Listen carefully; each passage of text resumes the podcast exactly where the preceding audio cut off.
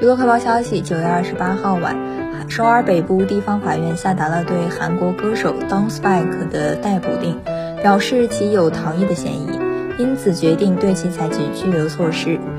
Don Spike 涉嫌从今年四月开始多次聚众吸毒，韩国警方在调查一起吸毒案时得知其有吸毒的习惯，在本月二十六号。首尔江南区某酒店逮捕了 Don Spike。据了解，其被捕时身上携带的毒品分量可供一千人使用，黑市价格约为一亿韩元，折合成人民币约五十万元。